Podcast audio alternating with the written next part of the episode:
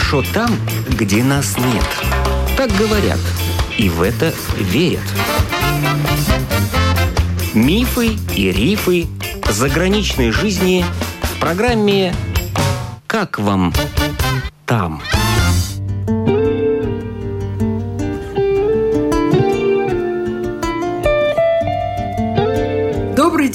В эфире автор программы Галина Грейдена, бывший рижанин Виталий Сферидов по программе обмена студентами в 2000 году уехал в США. Ему на ту пору было 21 год. Он учился в Латвийском университете на юридическом факультете. Америка была его детской мечтой. Он сразу поехал с намерением, если там понравится, остаться. Понравилось и остался. Из Нью-Йорка студентов направили в штат Мичиган. Виталий должен был выдавать ключи в отеле, но без хорошего знания английского ключи ему не доверили. Пришлось красить домики отеля. Сегодня Виталий расскажет, как начиналась его американская жизнь.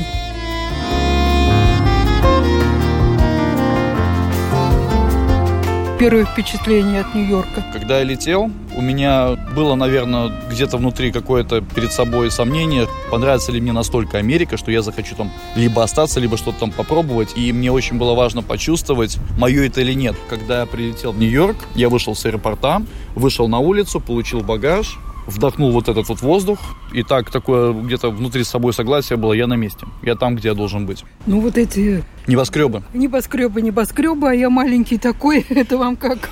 Да, это было. Вот это первое впечатление, когда мы выехали с JFK, с аэропорта. Нас посадили всех студентов в автобус. Нас повезли на Нижний Манхэттен. Это был 2000 год, тогда еще были башни-близнецы. И когда мы подъехали к мосту, и вот эта вот красота просто появилась из ниоткуда, вот эти вот небоскребы, у всех просто замерло дыхание, потому что, ну, вот это впечатление невозможно передать. Это вообще, ну, знаете, такая другая вселенная. То есть вот эти масштабы, вот эта сила, вот эта мощь, то есть это как будто была другая планета. Как потом жизнь ваша складывалась? Потом она складывалась по-американски. То есть помните, как в фильме «Брат 2», куда кривая американская выведет, там и будет. Ну, приехал я в Макино-Сити, начал я с покраски домов, научился я этой работе примерно за месяц. Тогда мне платили 6 долларов в час по тем временам. То есть, ну, считалось нормально. Потом мы с товарищем нашли работу за 7 долларов в час в штате Индиана. Два месяца мы открасили там дома. Ну, мы приехали уже как специалисты по покраске. Потом мы такие были немножко авантюрные ребята. Мы купили машину за 500 долларов. У нас не было ни страховки, ни регистрации. Были латвийские права, это все, что у нас было. И мы решили пересечь всю Америку до штата Калифорния. Точнее, до города Лос-Анджелес. И мы так уверенно сели на эту машину и прокатились по всей Америке. Это такое было приключение интересно. Ехали мы двое суток, на ночь останавливались на трак-стапах, то есть где тракисты останавливаются. Там ночевали, покупали себе какую-то еду. В общем, приехали мы в Лос-Анджелес, и где-то у нас было в кармане около 30 долларов. То есть вот так начался наш путь в Лос-Анджелесе. Нам надо найти работу и желательно устроить наше жилье. Заходим мы в первый русский магазин. Перьезка он назывался или мечта, не помню. Стоит такая женщина, одесситка, очень колоритная. А мы смотрели там пирожки какие-то, или беляши, или пирожки, не помню уже. И мы начали считать, то есть два пирожка за доллар, плюс банка кефира, плюс там еще что-то, ну там типа поужинаем. И она смотрит на нас, говорит, мальчик, так вы же голодные. Мы такие, ну, голодные. Так берите так.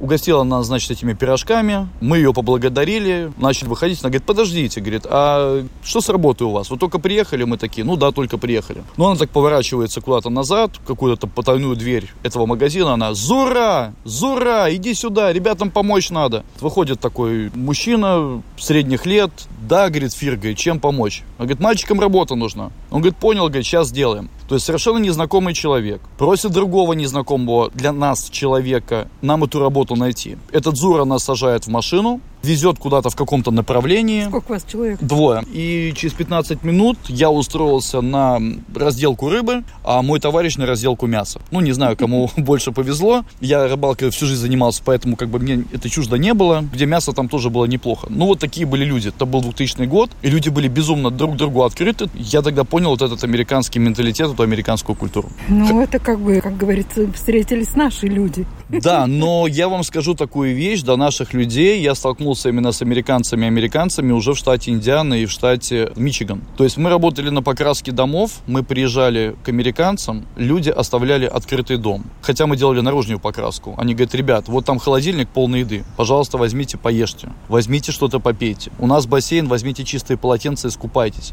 Двери не закрывались, машины не закрывались. То есть дома лежали ценности, деньги, какие-то там дорогие алкогольные напитки. Ну, я подчеркиваю, это был 2000 год. Ну, люди полностью доверяли свой дом совершенно незнакомым людям, которые даже по-английски не могли нормально выразиться. Вот тогда я понял, что такое американское доверие. Меня это очень сильно расположило.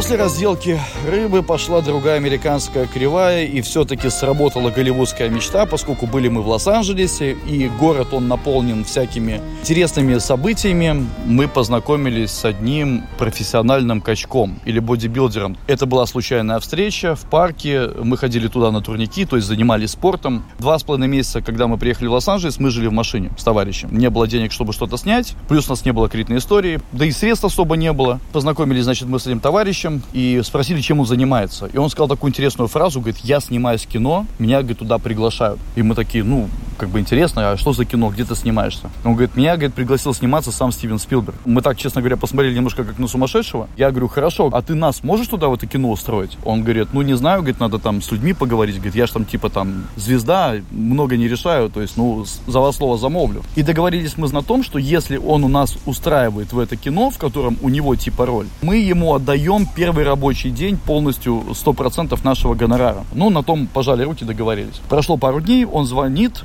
у нас тогда только-только телефоны появились, и он говорит, вот, ребята, тогда-то, тогда-то, приезжайте туда-то, туда-то. Мы приезжаем в Лонг-Бич, это примерно 40 минут езды от Лос-Анджелеса, и там огромная такая площадка сделана, где куча народу, человек 300-400. Оказалось, это массовка, и фильм был Artificial Intelligence, это, по-моему, искусственный разум. 2000 год, Стивен Спилберг. И мы действительно попадаем, как оказалось, этот человек накачанный был, естественно, тоже один из игроков массовки.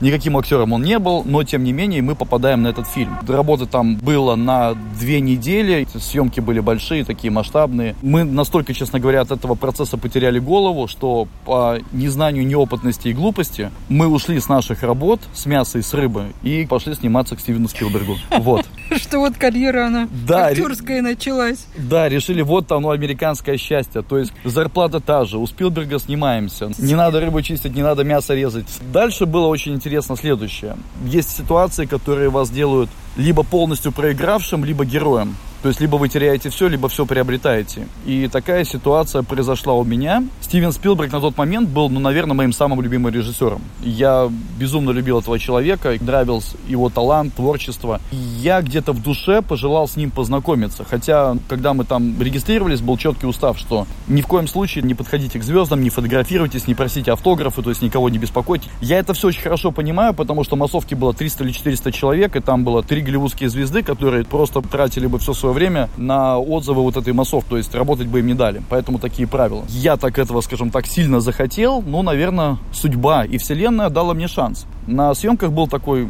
не менее известный актер Джуд Ло. Замечательный, кстати, хочу сказать, человек. Очень интересный, душевный, добродушный. И там есть такой момент, когда Джуд Ло играет то ли пришельца, то ли асессона, то ли какого-то там ниндзю, я не помню уже кого. Это происходит на студии в городе Нью-Йорк. Он э, весь размалеван такой самурай, и он должен прыгать на толпу и делать какие-то, ну, неестественные действия. На тот момент, когда прибежал помощник режиссера и сказал, так, ребят, вы тут все стоите, как бы сейчас на вас идет сумасшедший человек, вы должны разбегаться. Я не понял ни одного слова по-английски, что мы должны делать. И среди в нашей компании был тоже русский парень, который более-менее знал английский, и я его спрашиваю, а что делать-то надо? Он говорит, ну, на нас, говорит, сейчас какой-то, говорит, сумасшедший пойдет. Я говорю, а мы что должны с ним делать? А, он говорит, будет с нами драться. Я говорю, а мы что должны делать? Он говорит, да не знаю, говорит, ну, наверное, с ним драться. И они говорят, rolling, background and action. И так получилась такая ситуация глупая, честно говоря. Я стою напротив прямо этого джутло, я поворачиваюсь направо, поворачиваюсь налево. Люди, они куда-то разбрелись, все попятились назад, и я стою один на один вот с этим известным актером Джоном Ло. А он машет мне рукой, делает вызов и начинает на меня прыгать. И я это принимаю на свой счет и становлюсь стойку. Потому что я раньше занимался карате, у меня автоматическая реакция, становлюсь стойку. Он немножко удивляется, но продолжает играть, потому что камеры включены, запись идет. И он начинает на меня прыгать. Ну, дальше я сделал, честно говоря, немножко несуразное движение, за которое я потом очень быстро поплатился. То есть я ему сделал подсечку и кулаком обозначил в голову. А следующий момент, я помню, как очень большой толстый черный дяденька меня сзади обхватывает и куда-то тащит. И я понимаю, что я сделал что-то очень плохое. Вызывается охрана, полицию не вызвали, естественно, съемку остановили. Production assistant начал кричать, кто пустил этого русского идиота вообще на съемочную площадку. И вы знаете, вот, вот это был тот момент, когда у меня меркнет все в глазах, то есть я вот уже вижу свой запакованный чемодан, депортацию обратно в Ригу, то есть с кейсом въезд в Америку в будущем запрещен. И вот, знаете, вот эта ситуация, когда ты чувствуешь себя, ну вот ты человек, человеком, который сам себя уничтожил только что своими руками. Настолько было стыдно за свое поведение, но со мной поговорило два production assistant, то есть зачем я это сделал, почему я ударил актера. Я сказал, что я его не ударил, я не понял. Мне сразу откуда-то нарисовали какого-то дяденьку, который хорошо говорил по-русски. То есть он начинает переводить, и в конце концов, вы не поверите, сбывается моя мечта. Подходит сам Стивен Спилберг, протягивает мне руку и говорит, Стивен, знаете, я вот беру эту руку двумя руками, вот мне хотелось его руку, наверное, вот к груди прижать. И я говорю, мистер Спилберг, I'm I'm so sorry. И вот я вот это вот so sorry я сказал, наверное, раз 20. Он говорит, да понял, понял, говорит, все нормально, все хорошо, говорит, не переживай. Я говорю, ну, через переводчика, говорю, пожалуйста, не платите мне за этот день, говорю, я уйду, только полицию не вызывайте. Он смеется, говорит, никто тебя увольнять-то, говорит, не собирается, говорит, ничего плохого, говорит, не сделал. Ты знаешь, у меня, говорит, вот в моей работе такие, говорит, обыденные дни. Прихожу на площадку, я все время делаю одно и то же. У меня день за днем происходит одно и то же действие. То есть я даю команды, помощники и актеры их выполняют. А сегодня, говорит, просто ты мой день наполнил красками. Ты его сделал новым и необычным. Сделал мой день, как говорится. О, вот именно так он и сказал. You made my day. Я был безумно тронут этим поступком. У меня там, честно скажу, даже слезы потекли, потому что, ну, я очень растрогался, я был в таком шоке. Вы уже чемодан, вокзал У меня чемодан, вокзал, Латвия, все, причем с волчьим билетом. Весь мир про меня узнает, как я лоханулся. Вот этот огромный комплекс, который ты отсюда привозишь туда, а там люди другие, они более простые. Там человек, его в детстве внушают, что ты должен быть самим собой. Все в жизни может получиться, но каждый может сделать какую-то ошибку. Я продолжил сниматься, но самое, что интересное, каждое утро, когда я на площадке площадке видел Стивена Спилберга. Он махал мне рукой. Когда он видел меня, он говорил, привет, Виталий. Я надеюсь, ты сегодня никого бить не будешь? И я говорил, no, no, no, не буду, мистер Спилберг. Он меня запомнил. У нас было с ним еще две встречи. Вторая встреча была у нас на фильме «Терминал», на которой я уже таким, скажем так, ну, был прожженным массовщиком. Я уже работал во всех хороших проектах. Хорошо платили.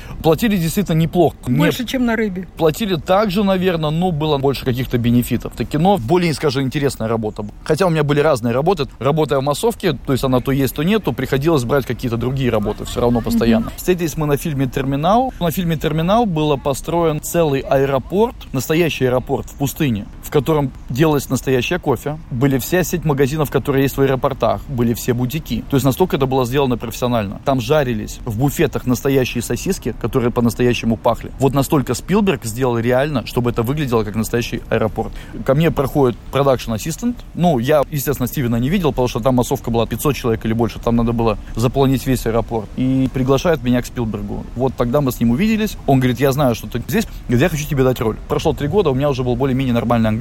Ты, говорит, будешь официантом, иммигрантом, который Том Хэнксу приносит кофе, ставит на стол, и ты уходишь. Дали дублера Том Хэнкса, я не подошел по росту, а слишком высокий оказался. Он говорит, извини, говорит, ну никак не получается. Ну, не знаю, может, моя актерская игра была плохая, ну, не в этом дело. Короче, я не подошел. И я ухожу, значит, он мне такой, Виталий. И я говорю, да, Стивен. Он говорит, только, говорит, никого не бей. Я говорю, все, все понял, бить никого не буду. Ну, мы смеялись, это наша шутка была. Третья наша была с ним встреча на фильме «Индиана Джонс», где на самом деле мне уже позвонили и предложили сниматься, именно сказали, что это будет роль. Я буду играть русского солдата. Мне там очень маленький кусочек видно в фильме, потому что тот эпизод, в котором я играл, его вырезали просто. Ну, он оказался неактуальный. Очень было приятно его увидеть, потому что не знаю, как это получилось, то ли по кастинг-директору, то ли брали русских, то ли я не знаю как. Ну, вот это была наша третья с ним встреча. И когда мы с ним встретились, это был очень маленький сет. Там примерно было около 20 русских солдат, то есть 20 актеров. Я там познакомился с замечательным актером Эндрю Дивов, потом с Гаррисон Фортом я познакомился. Ну, скажу так, такое шапочное знакомство. Мы 20 человек русских, и вот они звезды. И мы как бы вот в этой вот пустыне, там где-то сцена с костром, вот там мы все эти съемки и проходили. Когда я увидел Стивена Спилберга, подчеркиваю, это прошло 4 года с момента выпуска фильма «Терминал». Стивен со мной, естественно, тоже поздоровался и сказал, только, говорит, я надеюсь, ты, говорит, никого не побьешь. Я говорю, нет, не отбить, говорю, не буду. Но к чему этот весь рассказ был? Если сегодня вы Стивена Спилберга спросите, кто такой Виталий Свиридов, скорее всего, он скажет, что это тот сумасшедший русский, который пытался подраться с Жудом Ло. Вот такая mm-hmm. история. В следующей передаче Виталий Свиридов расскажет, как складывалась его дальнейшая жизнь в Штатах.